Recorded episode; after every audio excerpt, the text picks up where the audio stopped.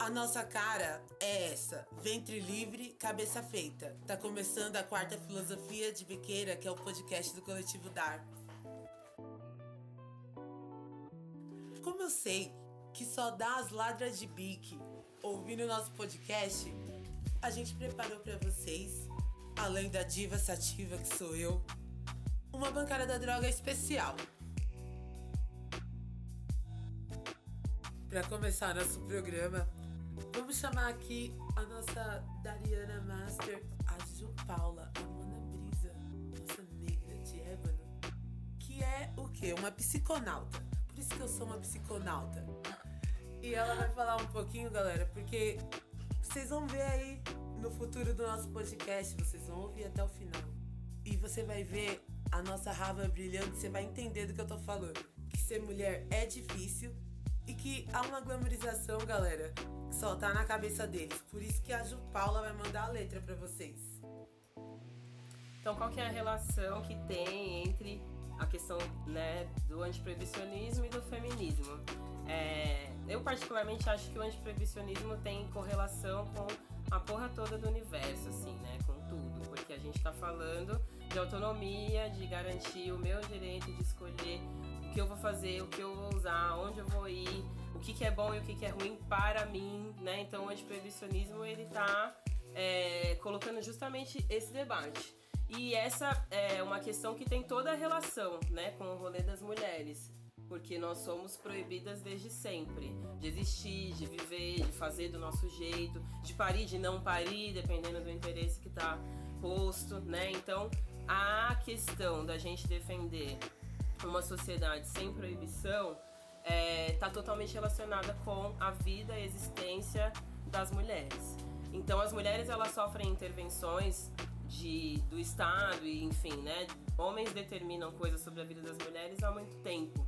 É, e uma questão é justamente a questão do uso de droga. Então, o uso de droga é o quê? Né? É um direito de se cuidar, é um direito de se divertir, é o acesso a uma terapêutica, é uma escolha para várias finalidades. E quando eu penso em mulheres de drogas, qual é o recorte que a gente tem, né? Então, é, as mulheres elas são proibidas de várias coisas na sua existência. E uma delas é o uso de droga a não ser que isso atenda algum desejo, algum interesse maior. Então, a mulher não, que é vista, por exemplo, no bar, sozinha, tomando uma breja, ela é taxada de várias coisas. Uma mina que tá muito louca no rolê e chapou, ela vai ser culpada, inclusive, se ela sofreu uma violência, inclusive se ela sofreu um estupro. Ah, mas ela tava muito louca. Ah, mas olha a roupa que ela tava usando. Ah, então o atravessamento está justamente nesse espaço, né? Tem um olhar moral que impede a mulher de ter acesso ao uso de droga da maneira que ela quer, da forma que ela bem entender, seja para cuidar da sua saúde, seja para se divertir. Existe uma proibição de que as mulheres se divirtam, existe uma proibição de que elas sejam felizes, existe uma proibição de que elas sejam livres, e todas essas questões estão intimamente relacionadas com o uso de droga. Enfim, se uma das queridas que está aqui quiser me complementar. Não, eu ia falar isso. No planeta, querem proibir tudo. Mas a gente já sabe. Vocês sabem, galera, que dá errado. Inclusive, temos que bolar mais um baseado. E eu queria falar uma coisa importante: que nós mulheres, nós somos proibidas de fazer várias coisas. De usar drogas, de usar a roupa que a gente quer. A gente é impedida, como a Ju falou, de parir ou não parir. Eu fui impedida de várias coisas na minha vida, mas a gente tá aqui para quebrar. A gente não tá aqui para corroborar esse sistema. A gente tá aqui para fazer as fissuras. E nós mulheres, nós abrimos fissuras desde sempre. Temos também as nossas primeiras convidadas, a Juliana Machado. Salve, galera. A Ravana. Oi, gente. A Regina. Olá. Meninas, eu queria que vocês contassem pra galera sobre o feminismo, que é o nosso tema que a gente vai chavar, bolar e acender hoje. A galera que ouve a bancada da droga, eu tenho certeza, mano, são só as feministas. Os feministas. Porque o mundo. Se a gente não for feminista, o que, que a gente vai fazer nesse mundo da proibição? Então, falando em proibição, falando em feminismo, o que, que a gente vai fazer? Queria convidar a Ravana, que veio diretamente de Pernambuco, mano. Essa menina é muito foda. solta a língua, solta a voz. Olá, antiproibicionistas de São Paulo, Rio, Bahia, meu país, Pernambuco, é, Norte, Nordeste, Centro-Oeste, Sul. É, muito feliz em estar aqui gravando Ei, esse podcast, caralho. esse podcast hoje. Podcast. Amiga, só antes, alguém tem um chavadão, uma seda, porque bancada da droga, você não poderia vir aqui se a gente bolar um baseado, né? O Sim, Júnior, o por Júnior, favor. o Júnior foi buscar a seda que hoje os homens estão estritamente pra trabalhar e ficar quietinho. Então tá bom. Então eu vou sentar. Fala. E falar de feminismo antipro- é, e antiproibicionismo é, é de um lugar de muita alegria pra mim. Que eu posso dizer que o feminismo antiproibicionista mudou a minha vida, mudou a minha história, mudou a minha caminhada. né? E quando se vem de uma periferia, não existe glamour em usar droga, né? Nós somos expostas diariamente. Verdade. Não, não tem beleza em ser maconheira na favela. Né? É um lugar de resistência. E as mulheres são mortas. As mulheres são mortas. E é por isso que nós somos feministas e é por isso que nós falamos de feminismo. É, a morte da mulher é, é antiga, né? Ela vem no decorrer de sua história. A morte, o subjugamento do corpo da mulher, o Estado mata o corpo feminino, os homens matam o corpo feminino e a igreja matou o corpo feminino. E a mulher, pensando no período de Idade Média, nesse momento olhando para a Europa, ela era o instrumento de perpetuar o bem, o herdeiro, a posse, a terra, né? Prole, proletariado, patriarcado, patrimônio. Então, e eu trago esses pontos porque eu acho muito importante também dizer que eu não sou uma mulher acadêmica, mas que eu sou uma mulher da periferia, eu sou uma mulher da favela. E quando a gente lê e as minas se juntam, as estruturas são abaladas.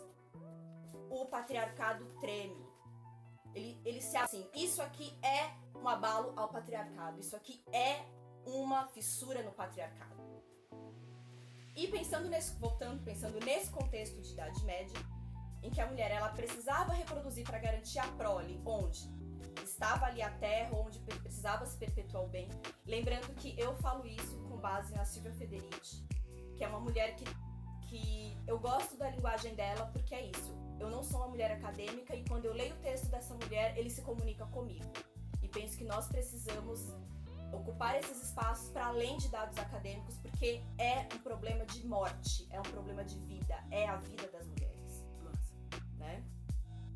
E nesse contexto em que a mulher estava ali para reproduzir e garantir os meios de produção, é, em, por exemplo, em determinados momentos, como a peste negra, a mulher foi a partir daí que é, existiu uma crise na reprodução. A mulher não queria se reproduzir porque não tinha sentido se reproduzir nesse cenário. Não tem por que se reproduzir nesse cenário. E aí, desde que sempre nós mulheres abortamos e efetivamente começaram a acontecer mais abortos. Foi aí onde a igreja fez a cruzada neonatal e os corpos femininos eles sofriam literalmente uma regulamentação já naquela época para garantir a reprodução. Na Alemanha, por exemplo, durante essa cruzada, é, mulheres que não faziam força suficiente no parto eram punidas. Tá. E se a mulher fosse descoberta abortando, etc., também era punida, tanto que muitas mulheres foram pra fogueira. Muitas mulheres morrem todos os anos no Brasil pela proibição, né? Não pelo aborto, porque o aborto é uma prática milenar, enfim, que acompanha a história da humanidade, assim como as drogas, há milênios, e a escolha da mulher de decidir fazer um aborto ou não, pelos motivos que forem, é, não precisa necessariamente resultar em morte. Isso é um efeito, na verdade, da proibição, assim como o problema das mortes e do encarceramento de pessoas por droga não é um problema da droga, e sim da proibição, é um efeito dessa proibição e do fato do aborto ser uma prática hoje no Brasil clandestina. Né? Em outros países do mundo, o aborto é uma prática legalizada e acontece normalmente sem, sem sequelas sem maiores problemas de saúde. E derramamento de E sangue. né? com acompanhamento, e com planejamento familiar, e com acesso à contracepção, e com tudo que Ju, é necessário. Oi, geral, eu sou a Regina. Eu acho que a proibição é uma das ferramentas mais antigas que a gente conhece no universo, desde os seus primórdios, né? E sempre foi uma ferramenta de controle de corpos, principalmente das mulheres, e para manutenção do patriarcado capitalismo. Tem que haver uma destruição disso. Eu acho que quando a gente entender o que a proibição causa, principalmente nas mulheres negras periféricas, né, que estão na ponta da biqueira, da faca, o dia que o Estado entender que a favela tem um poder desigual e, e nós, como seres humanos, entender o que é poder, poder popular, com certeza, com certeza o Estado vem abaixo. Eu acho que uma outra questão também da hora da gente é, colocar né, nessa relação entre as duas coisas é que a cena de droga é de macho, assim, né? De uma maneira geral. Quem usa, quem vende, quem compra, desde o cara lá, dono do helicóptero, até o cara que tá na, na porta da biqueira. A maioria dessas pessoas são homens, né? Então acho que é muito importante a gente colocar a questão do feminismo dentro desse debate, porque mesmo os espaços de discussão política, mesmo os espaços de militância, são espaços hegemonicamente masculinos, onde as mulheres têm pouco espaço, são zoadas, ah, minha mina bola mal, ah, não pode usar droga que já cai, não aguenta nada. Então tem é, essa discussão também da vida prática, do dia a dia, da gente usar a nossa droga sem ter macho enchendo o saco. Então acho que também é uma relação importantíssima do feminismo com o antiproibicionismo. Quem nunca ouviu aquele comentário na biqueira, né? Ah, você quer uma paranga? Só se você me der um beijo. Exatamente. Então a gente, como que é o acesso que a gente tem à droga que a gente quer usar, por quantos homens a gente tem que passar e o quanto que isso é violento todos os dias com a gente. Então quando eu vou na biqueira é foda, quando eu vou fazer meu baseado na minha roda de amigo é foda, né? Cada, cada encontro que eu tenho com a droga foi permeado por vários encontros com homens que me perturbaram a paz, na maioria das vezes não favoreceram no meu corre. Então acho que também por isso essa relação é muito clara entre as duas lutas. É, a questão da, da- do uso de drogas pelas mulheres acaba sendo um pretexto pra legitimar uma violência contra essas mesmas mulheres, né? Porque a mina que tá muito louca no rolê Pode ser violentada. pode ser violentada, o corpo dela é público, tá tudo certo, não tem problema. Mas é, a gente sabe que o problema, a culpa do- da violência é de quem comete a- essa violência. né? Vocês viram aí, né, galera? Ser mulher é resistir todo dia, porque a proibição existe e não é só das drogas. É a proibição do nosso corpo, nosso direito. Mano, é foda ser mulher. Nós mulheres somos fodas. E a bancada da droga é muito foda. Como você viu, a gente deschavou o feminismo. A gente vai bolar uma ideia com a galera agora. Só as bucetas ingovernáveis. Se liga.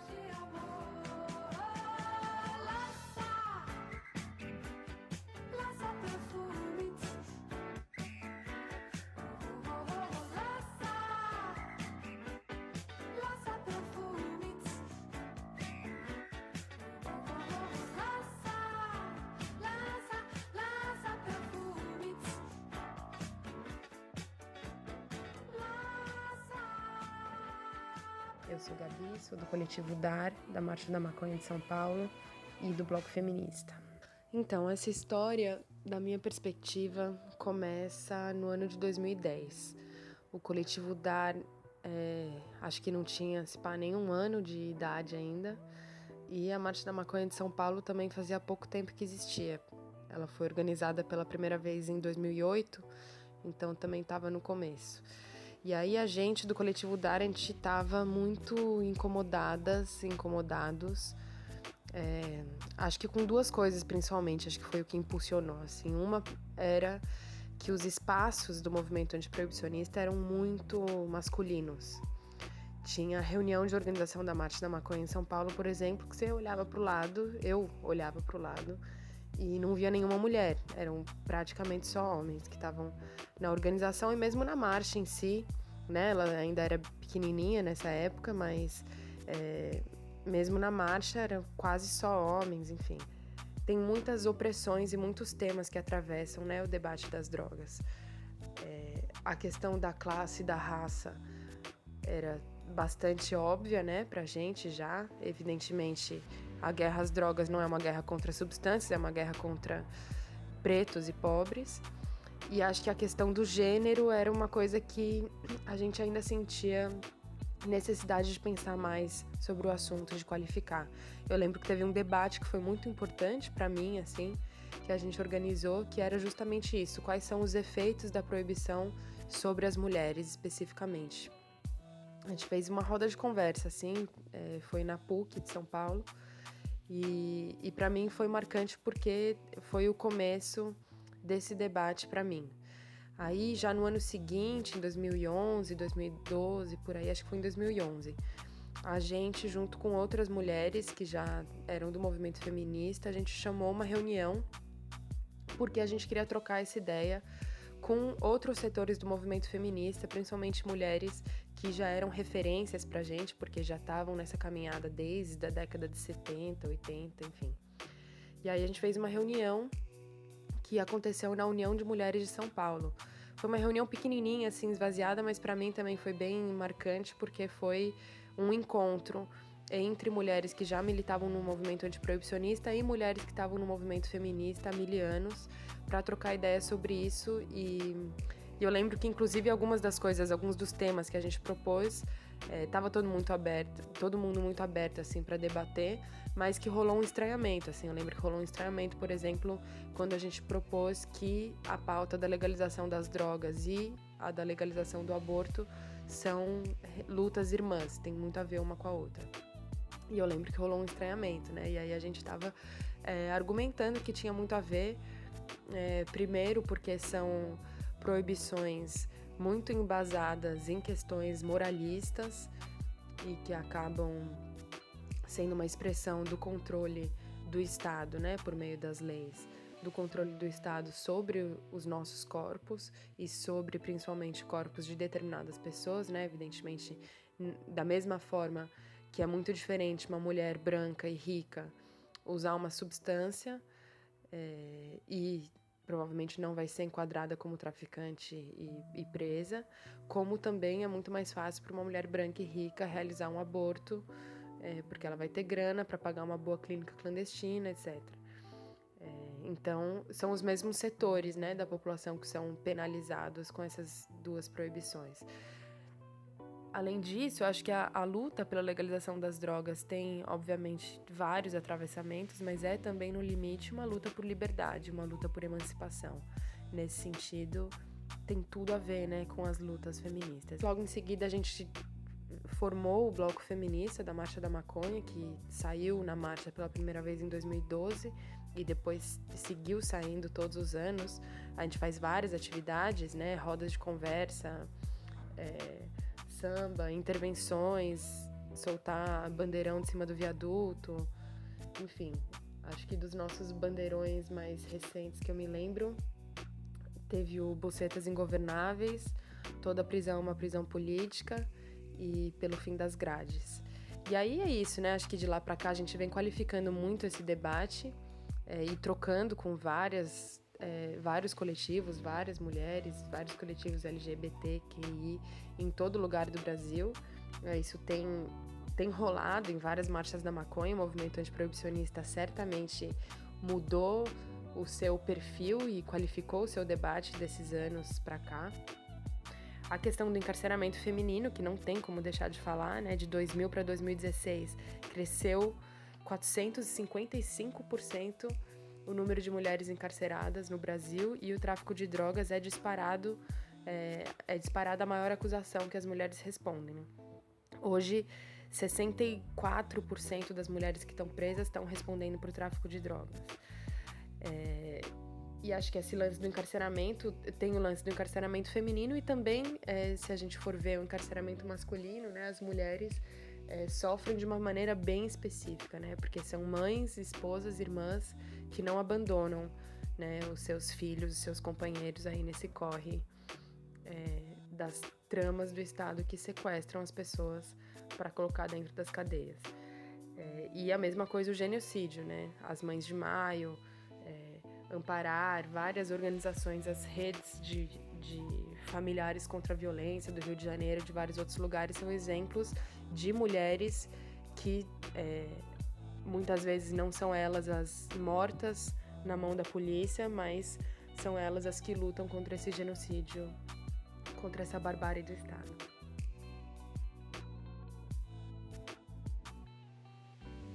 Meu nome é Maria Leusa Teixeira Duarte, moro em Natal, Rio Grande do Norte.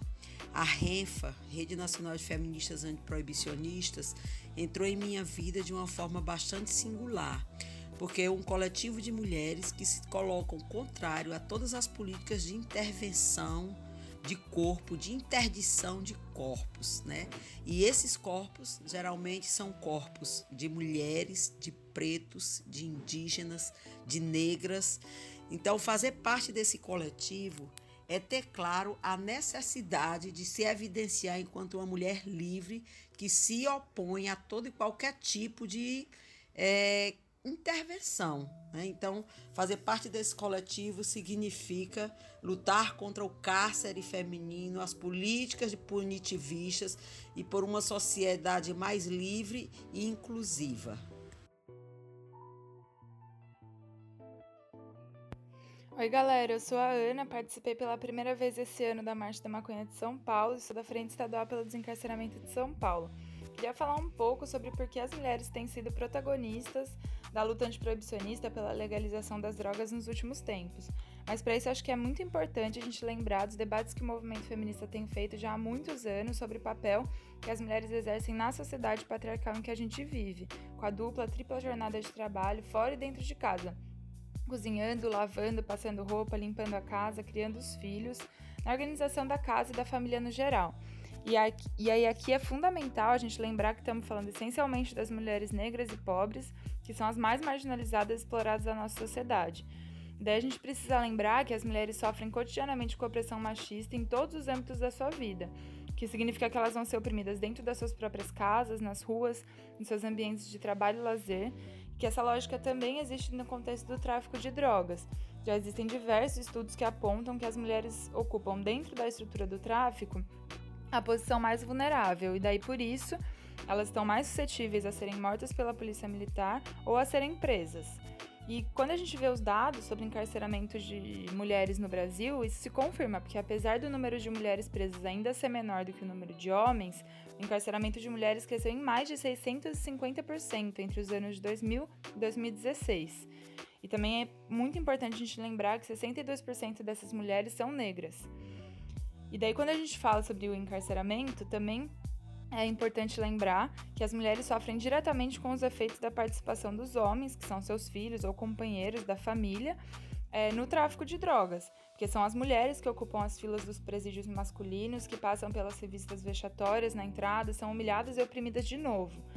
E ainda ficam com todo o sustento da casa para lidar sozinho é, sofrendo ainda mais com o peso dessas duplas e triplas jornadas de trabalho. Daí por isso que para falar sobre feminismo a gente precisa falar de legalização das drogas. E também por isso que dentro da luta antiproibicionista é muito importante que a gente tenha as mulheres auto-organizadas e à frente de todas as lutas que forem travadas. Meu nome é Artemis Garrido, sou artista plástica de Salvador, moro em Belo Horizonte há sete anos. E o feminismo antiproibicionista ele entra na minha vida quando eu passo a trabalhar no consultório de rua em 2017. Porque a minha coordenadora, que é a Daniela Vassalo, já estava organizando a, a, a RENFA, o coletivo aqui em BH, e aí me chama para um encontro. Daí eu começo a fazer algumas reflexões em torno de informações que eu vou tomando conhecimento e ao mesmo tempo vou percebendo isso também no consultório de rua, assim, que a mulher é, usuária de drogas, né, e que está em situação de rua, ela sofre muito mais violência por ser mulher na cena. É, ela é negociada, abusada de diversas formas e quando presa, ela passa por outra série de abusos no sistema carcerário, assim. E eram realidades distantes, né, da minha, que eu vou tomando esse conhecimento na prática do meu trabalho e a Renfa entra embasando é, esse conhecimento, assim, né? Por, por meio de informação mesmo. Meu nome é Margarete, eu sou do Rio de Janeiro, sou coordenadora executiva da PEP, apoia pacientes pesquisa de cannabis medicinal. Eu entrei na militância na cannabis medicinal em 2014 por uma demanda de um grupo de famílias que precisavam ter acesso é, a, a cannabis para uso medicinal e, e me engajei, né, e conheci o, a militância feminista dentro da, do, do, ativismo da, do ativismo da maconha medicinal. E me dei conta né, desse mundo machista, né, da sociedade patriarcal, o quanto isso é prejudicial em todas as frentes. É, me tornei também uma ativista é, do feminismo eu acho que não tem como, quando você se dá conta de você não, não se tornar né, um, uma ativista, de você pensar em todos os espaços sobre a paridade de gênero, é, é em pensar né, como né, combater é, esse patriarcado estrutural que prejudica muito tudo, né, que eu, eu eu me dei conta nos espaços de, de, disputa política tem mulher presente e isso me choca muito. Talvez se eu não tivesse é, dentro da, do, do, ativismo, não, não tivesse conhecido o, a luta feminista, eu não me daria conta, porque é, as coisas se tornam comum né, na sociedade patriarcal. Você olha o, o, os espaços de, de poder, de decisão e você não vê mulher, né? A construção é sempre pela ótica machista e por isso é muito importante esse trabalho, né, da, do ativismo da luta feminista.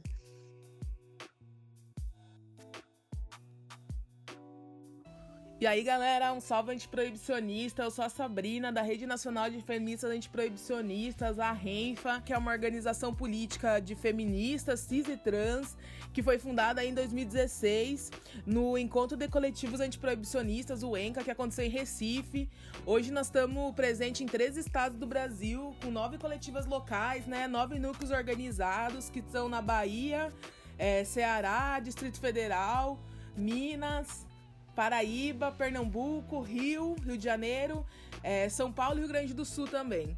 E aí, além dos estados, nós também estamos presentes na TEIA, feminista antiproibicionista latino-americana, lutando pelos direitos das mulheres diretamente atingidas pela guerra às drogas, né? Em especial as mulheres, as mulheres usuárias de drogas, as mulheres encarceradas, em situação de rua, profissionais do sexo, população LGBTQIA. E, e nós temos o antiproibicionismo, o antirracismo e o anticapitalismo como, como é estruturante da nossa organização. E aí cada estado ele tem autonomia e se articula a partir das demandas do seu território, né? Mas as ações da RENFA elas devem estar alinhadas aos estruturantes. Porque porque a gente compreende que o proibicionismo se expressa pelo controle dos corpos e então é, é preciso radicalizar mesmo o enfrentamento das estruturas que violentam os corpos das mulheres é, em suas diferentes intersecções, né? Bom, então eu queria, eu queria convidar as mulheres aí que estão a fim de, de conhecer a Renfa a procurar nossa página, arroba feministas antiproibicionistas no Instagram. E também a gente tá lá no Facebook. É, vem somar com a gente, né? Vem somar com o núcleo do seu estado para construir a luta e aumentar o coro, né? Na nossa afirmação de que a revolução será feminista, antiproibicionista e antirracista ou ela não será.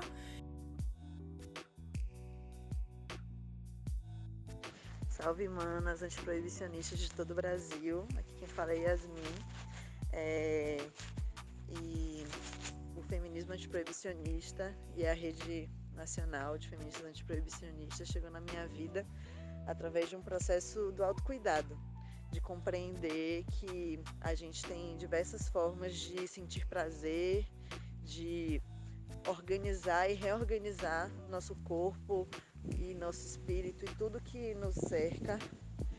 É, e que a gente pode fazer isso autonomamente, a gente pode olhar para o nosso corpo, olhar para os efeitos de todas as drogas e todas as intervenções sociais trazem para a gente e a gente pode intervir sobre isso, né? Então, a nossa autonomia, a nossa capacidade de gestão do nosso processo do prazer, da dor, do sofrimento, é, foi o que me trouxe, né, para o debate antiproibicionista. Então, compreender que a gente não tem que delegar ao outro nosso cuidado, a gente não tem que delegar ao outro o nosso prazer, o olhar sobre nós mesmas. Então, é, esse caminho a gente começou e tem muita estrada ainda pela frente nesse processo do autoconhecimento, das plantas, das terapias e espero que a gente possa, assim como na Bahia a gente levou para as mulheres da rua e começou um trabalho muito bonito, a gente possa expandir para outros lugares e trocar, né? Salve, salve! Fritos e famosos. Galera, eu sou a Mona Brisa e hoje é o nosso Fritos e Famosos especial para esse episódio do podcast que é sobre feminismo antiproibicionista. Então, um episódio da Buceta tocado por mulheres maravilhosas e eu vou falar de mais uma mulher maravilhosa aqui no Fritos, que é a bruxona, roqueira brasileira, diva, rainha, ruiva do meu coração, Rita Lee. Rita Lee que é uma mulher que é um exemplo de vida libertária e de quebrar várias barreiras, vários preconceitos no decorrer da sua vida. É uma assumida usuária de substâncias entorpecentes das mais diversas e ela escreveu um livro lançado em 2016 chamado Rita uma autobiografia, onde ela fala sobre o seu uso de maconha, de LSD e de álcool. É, vou citar aqui uma das coisas que ela conta, que é um episódio em que ela fumou maconha no banheiro do Palácio da Alvorada num jantar em que ela tinha sido convidada pelo presidente Fernando Henrique. Fernando Henrique, que é cheio de se legalize, né? Deve ter achado muito divertido. Sem falar que assim, né? Ela, além de ter fumado um beck no jantar com o presidente, ela gravou Lança Perfume, que é uma das músicas clássicas aí da música brasileira para sair do armário melhor que isso, impossível. Então, um salve para Rita Lee, para todas as mulheres libertárias, feministas e antiproibicionistas do Brasil e do mundo. Eu sou a Mona Brisa e esse foi o Fritas e Famosas. Eu acho que as mulheres, elas são proibidas de muitas coisas o tempo todo. E o que a galera não entende é que a gente luta não é contra os boys, a gente luta contra um sistema patriarcal. E sobre isso, Rava, eu acho que você é igual eu, mano. Eu acho que você queria, tipo, acender esse assunto. Então é isso que a gente vai fazer agora nessa parte do programa. E aí você pode falar um pouquinho, você trouxe uns dados, né? Umas coisas bem legais. Bom, é, sobre os dados do feminicídio, é, as mulheres são mortas. Eu acho que nós temos que repetir isso incansavelmente. As mulheres são mortas. Historicamente, como já falamos, como já, já citei antes, e eu quero trazer dados atuais, né? especificamente de 2019 e 2019 nem acabou, tá? Só esse semestre aconteceram mais de 200. 70, cresceu 76% em São Paulo ou seja, morte de mulheres, onde é caracterizado crime de machismo, por meio de machismo. Juliana, que conhece um pouco melhor a respeito sobre leis, etc., se quiser pontuar o que é o feminicídio dentro dessa questão legal, uhum. vai salvar. O feminicídio é basicamente uh, o crime de, de assassinato em razão dessa pessoa ser mulher né? E aí, mulher, acho que é importante a gente entender mulher em sentido amplo, né? É, tudo que é feminilizado socialmente, tudo que é considerado feminino, entra, na minha visão, na conta do feminicídio, né? Não então, é a morte de travestis, a morte de mulheres lésbicas que são tidas como masculinizadas e a morte de mulheres cis, enfim, pelo fato de serem mulheres, uma das grandes causas de morte de mulheres no, no mundo e principalmente no Brasil. É, isso até me faz lembrar de um rolê que eu fui é, lá em Jundiaí, que é uma, era uma, uma, uma, exposição, enfim, o mês de maio tem um, um rolê que acontece na cidade, a cidade é burguesa pra caralho, mas sempre tem um respiro de esperança. Tem umas minas muito firmeza lá, e aí elas organizam o Maio Delas, que é um mês que acontece uma penca de bagulho na cidade, que são todas ações, e é tipo muito é, transversal, assim, é cultura, é arte, é música, é esporte, é debate político, é teatro, só sobre o tema das mulheres. E eu fui na abertura esse ano, a Ju me deu salve, amém, muito obrigada. E aí é, tava rolando uma exposição de vários trabalhos de várias minas da região e teve uma intervenção artística no, na vernissagem lá do bagulho, que era uma mina que vinha entrando pelo, pela sala e ela gritava: parem de nos matar. E ela gritava isso em português, em inglês, em espanhol, em mandarim. Ela falou umas sete línguas diferentes. E ela gritava assim, tipo, muito, foi muito foda, né? E eu acho que é, o, o, o que, tipo, eu tô pensando, você tá falando agora, que tem relação com isso, é justamente que, mano, por que, que ela tá gritando em todas as línguas possíveis ali, né? Porque é isso, assim, as mulheres não são mortas aqui no Brasil. As mulheres são mortas em vários lugares, em todos os países do mundo, todos os dias, e geralmente só porque elas são mulheres né? Então o feminicídio é isso, assim, tipo, a nossa culpa é ser mulher e aí a nossa condenação é sofrer e se tudo der muito errado, morrer. Mas é doido, né, pensar que, embora isso aconteça no mundo inteiro, é, o Brasil é um campeão, tetracampeão, pentacampeão, hexacampeão em assassinato de mulheres, em assassinato de mulheres trans e travestis, em assassinato de mulheres lésbicas. Quer dizer, é, a gente tá no topo desse ranking muito, muito é, triste e trágico. Pensando ainda sobre esse ponto do, do feminicídio, ainda com dados, por exemplo, é, porque a gente parece que não olha para os lados, né? O Ceará, por exemplo, é o segundo estado com mais assassinatos de mulheres. É, e outro ponto quero trazer sobre o feminicídio é o seguinte. Recentemente no Recife, né, porque essa prática da, de retirar a vida da mulher, além dela ser antiga, ela é mundial. É, uma pessoa, um homem jogou ácido no rosto de sua ex-companheira. E a alegação é: eu queria dar um susto. É essa porra da alegação, entendeu? O mano não chega e fala, eu matei porque eu queria tirar a vida dela mesmo. Porque eu acho que é, ela é porque, menos pessoa que eu. Né? Entendeu? Né? A real é porque ainda acha, eles ainda acham que nós somos posse, que nossos corpos não nos pertencem e eles acham que têm o direito de nos matar. Matar mulher, matar mulher trans, mulher. Não importa, porque não se nasce mulher, torna-se mulher né? Então, os motivos, as alegações colocam no lugar onde a nossa vida ca vale cada vez menos. E é essa a real.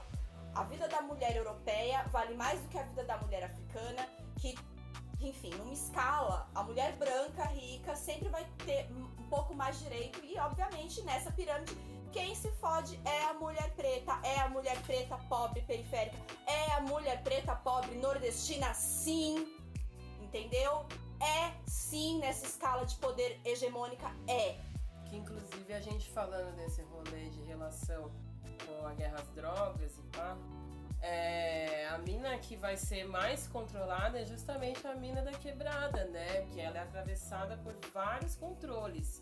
Além de sempre ter um homem que ela cuida em algum momento da vida e que compromete a vida dela, né? Então, a mina tem a intervenção do padre, do pastor, do irmão, do pai, do professor, do policial. Todas essas, essas pessoas estão atravessando a vida e o direito dela. Se ela é uma usuária de drogas, isso se eleva à décima potência, né? Se ela trabalha no comércio de drogas, né? Se ela tem alguma relação com isso, é, isso vai acontecer ainda numa escala muito maior, né? Então, quando a gente fala dessa questão é, todas as mulheres vão, vão, vão se fuder com o patriarcado. Mas a gente não pode ignorar os recortes de raça e de classe, porque seria muito arbitrário fazer uma discussão deixando esses pontos de lado. É, eu acredito, acredito não, tenho certeza que a gente não pode esquecer de falar da guerra midiática, o terrorismo imposto pela mídia sobre nós mulheres, né? Quando um homem assassina uma mulher, ele dá o relato e some, mas quando é uma mulher que comete é, em legítima defesa né, o assassinato de um cara, né? A, a mídia, algum jornalista faz um sensacionalismo ter, tremendo, assim, colocando inclusive algumas mulheres que estão ali na, ali na periferia e que não têm um contato direto com a discussão do feminismo, como nós temos agora, uma contra as outras. Sim, total. Né? Isso é, para mim assim, é, o pior, é a pior guerra que também existe dentro do contexto. Guerras, droga e o feminicídio. O quanto que a mídia potencializa isso com um recorte misógino, né? Que é um masculino aí para quem não entende. Acho que para isso também a gente tem que entender que a guerra às drogas e o feminicídio é um propósito histórico do machismo enraizado em qualquer sociedade do planeta como uma forma de controle dos corpos. E que esse controle de corpos ficam bem claros assim. É, a mulher negra, branca, uma feminilidade, a mulher travesti, a mulher trans. Basta você ser mulher nessa sociedade, algum tipo de preconceito você vai, você vai sofrer dentro do machismo e do sistema patriarcal e capitalista. Galera, dá para perceber que o feminismo é essa luta transversal, né? Que atravessa. A própria palavra diz, transversal, que atravessa várias coisas, atravessa drogas, atravessa o nosso corpo. É, as mulheres são, sofrem nas suas religiões, as mulheres sofrem de todas as formas. Eu sofri com meu cabelo, quem que tá me ouvindo aí que nunca sofreu com o próprio cabelo? Porque, como a Regina falou aqui, galera, a gente é bombardeada de todos os lados. E nós feministas, nós mulheres, nós feminizadas, nós femininas, nós pessoas, nós temos que nos unir. Porque se a gente não se juntar e não tacar fogo em alguma coisa, o que, que a gente vai fazer, galera, com esse planeta? A Ava vai dar uma palavra e eu, Diva Sativa, tô preparando uma surpresa para você. Antes da gente. Hoje, como é um programa especial, e a gente tá com uma bancada da droga aqui totalmente feminina. baseado. eu não posso ver um baseado que eu já quero fazer de microfone, amiga. como a gente tá. Como eu ia falando, como a gente tá numa bancada da droga especial, a gente tá num programa recheado. Você já teve aqui, ó, o Fritos e Famosos especial com a Mona Brisa. E agora você vai ter também um Curioso e Drogas. Galera, olha só o que a Tia Diva preparou para vocês. Curios Bom, hoje substituindo o professor Johnny Paulada no Curioso Drogas, eu mesma, Havana Marques. Bom, no Curioso Drogas de hoje, eu vou falar um pouquinho sobre como que as mulheres se relacionavam com as drogas, não só no sentido de prazer, pois isso Johnny Paulada já disse aqui pra gente, mas no sentido de como, em situações de extrema vulnerabilidade e violência no período da Idade Média na Europa, quais os artifícios que essas mulheres se utilizavam para se defender ou garantir alguns, alguns anos a mais de vida. Bom, se para as mulheres ricas elas já, já não era fácil servindo de aliança comercial para poder garantir a herança, as mulheres pobres eram muito mais expostas a relacionamentos abusivos, porém nem todas elas toleravam essa situação de forma pacífica.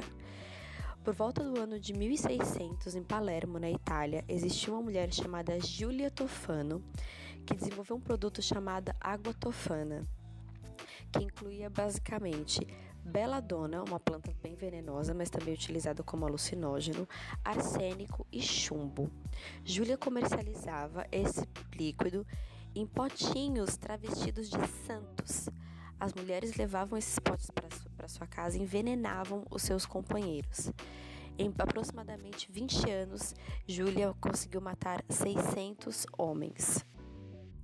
Infelizmente, após esse saldo de 600 homens, uma de suas compradoras, arrependida do que, do que fez ou do que ia fazer, é, acabou confessando ao marido a intenção de envenená-lo o que fez com que fosse necessário entregar a água tofana, Júlia Tofana, e a mesma foi executada junto com seus 10 funcionários.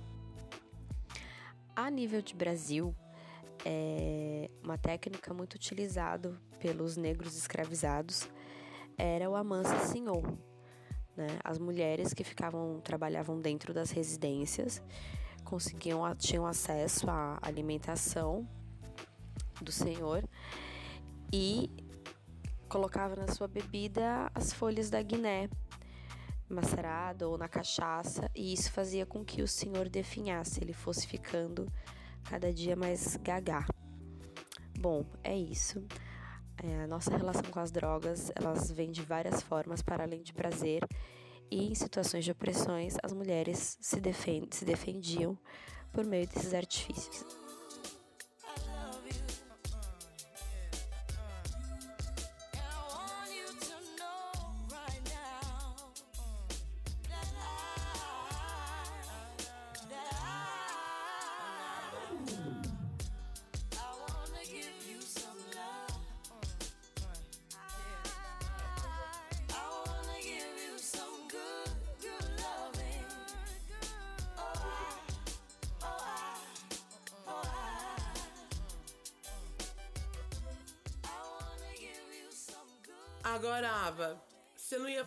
Coisa? Tacar Quando a gente fogo. voltar, a gente vai tacar um fogo. Eu só queria pontuar sobre esse antiproibicionismo que une, né? Porque eu tô aqui hoje, conheci a Ju Machado, conheci a Ju Paula, conheci a Rê, conheci a Dai, pelo feminismo antiproibicionista. Pela nossa luta, por como a gente se reconhece e se apoia e como esse movimento cresceu. Conforme já foi dito sobre a Bloco Feminista da Marcha da Maconha, a Renfa, eu acho que antes de mais nada é como essa luta nos aproxima e nos, e nos mostra que assim, o bagulho tá muito errado mesmo. A gente não tá aqui de graça, sabe? A gente se reconhece.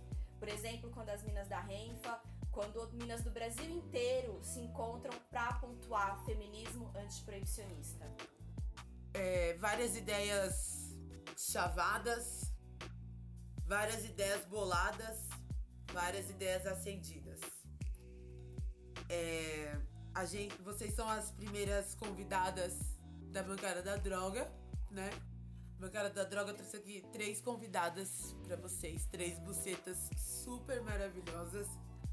E como é um programa especial, a gente vai fazer um taca-fogo especial. Então cada uma tem direito a tacar fogo em alguma coisa. Quem vai começar? Juliana Machado, Havana, Regina, Ju Paula. Bom, posso começar. Adoro Então vai começar. lá, manda brisa, manda brisa. Eu gosto de terminar, mas de começar eu gosto. É, mano, eu queria tacar fogo nos feministas. É. Queria É tacar... consenso. É consenso. Eu queria tacar fogo, mano, nos machos que cola no rolê pra poder fortalecer a nossa luta e de repente, não sei como, viram mai- maiores protagonistas do bagulho do que nós, sabe tudo sobre feminismo, ensina pra gente tudo que a gente tá fazendo há décadas, como se a gente estivesse ouvindo pela primeira vez, faz um cartaz da hora, bomba na internet, tipo, isso não soma com a nossa luta, isso não ajuda a gente a crescer, isso não nos protege e nos expõe, inclusive, em muitos casos. Então eu taco fogo nos boy que quer ser mais estrela do que eu, que o rolê feminista é meu. A Ju já tocou fogo. E agora a Regina vai tacar fogo? Tacamos, opa. Então vai lá, no que, que você vai tacar fogo e por quê? É, eu vou falar um é, eu gostaria de tacar fogo nas estruturas feministas que completamente brancas não discute o racismo. E aqui não é questão só do racial, é nós brancas nos encontrarmos como racista quando não tem nenhuma mulher negra incluída nesse debate. Boa. Tacamos fogo. Bancada da droga aprova esse, essa fogueira. E agora, Juliana Machado vai tacar fogo no que ela quiser agora. O que, que você vai tacar um fogo aí, amiga? O ódio que nos une. Eu vou tacar fogo, então, no sistema judiciário que encarcera as mulheres que revidam. Boa. Porque se a gente quer estar muito louca e o bagulho é louco, a gente tem que ser mais louca que o bagulho. Então, assim, esse sistema encarcerando as mulheres que revidam, elas estão se defendendo, elas têm que estar livres e, e, e garantir suas vidas. É isso. Nós temos que ser livres. E nós temos que fazer a nossa liberdade. Porque se a gente for esperar, ninguém vai fazer, galera. Vivas e livres. Vivas e livres. Verdade.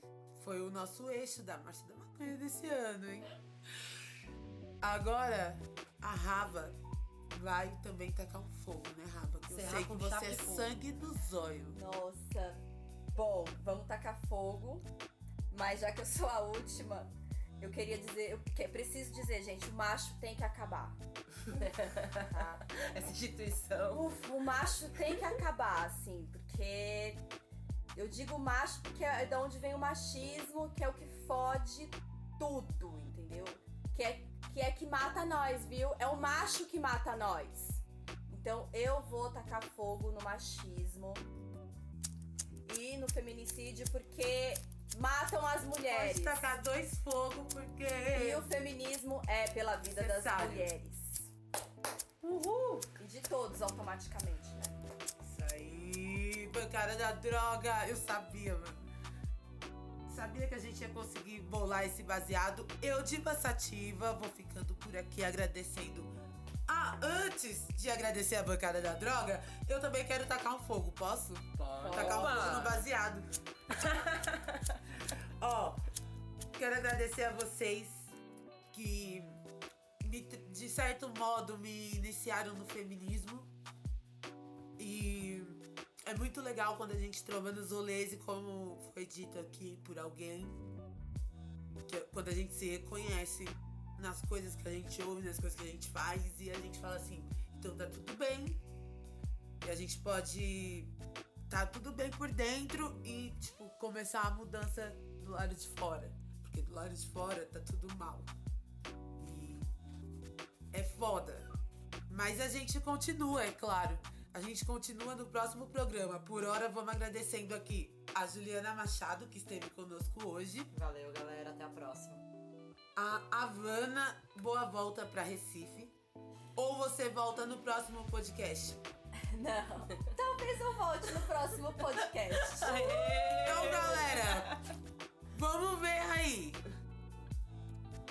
Ouçam o próximo e vocês saberão. De toda forma, eu vou desejando boa volta pra Pernambuco.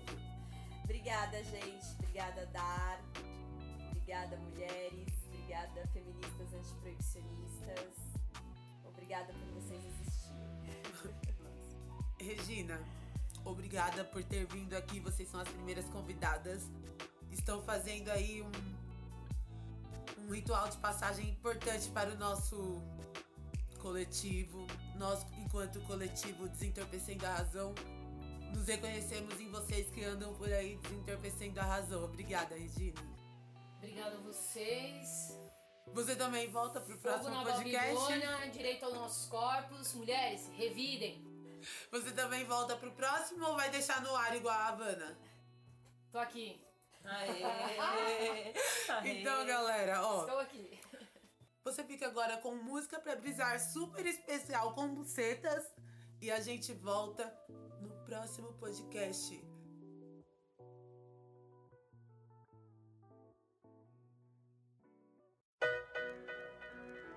Salve galera, meu nome é Yasmin, sou DJ, coleciono discos e hoje vou invadir o quadro do Pai Vito com dicas sonoras feministas antiproibicionistas. Nesse concreto, meu pedaço.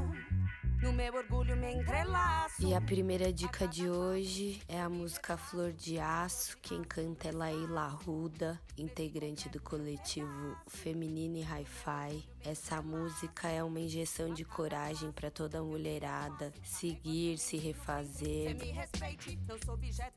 A próxima dica sonora, entrando num recorte LGBT, é um som que chama Elevação Mental, interpretado por Tris. Vou escrevendo, não sobra espaço pro tédio. Aonde eu vou parar, não sei. Eu tô pensando há mais de um mês. Uma artista trans, não binária, que define seu gênero como neutro.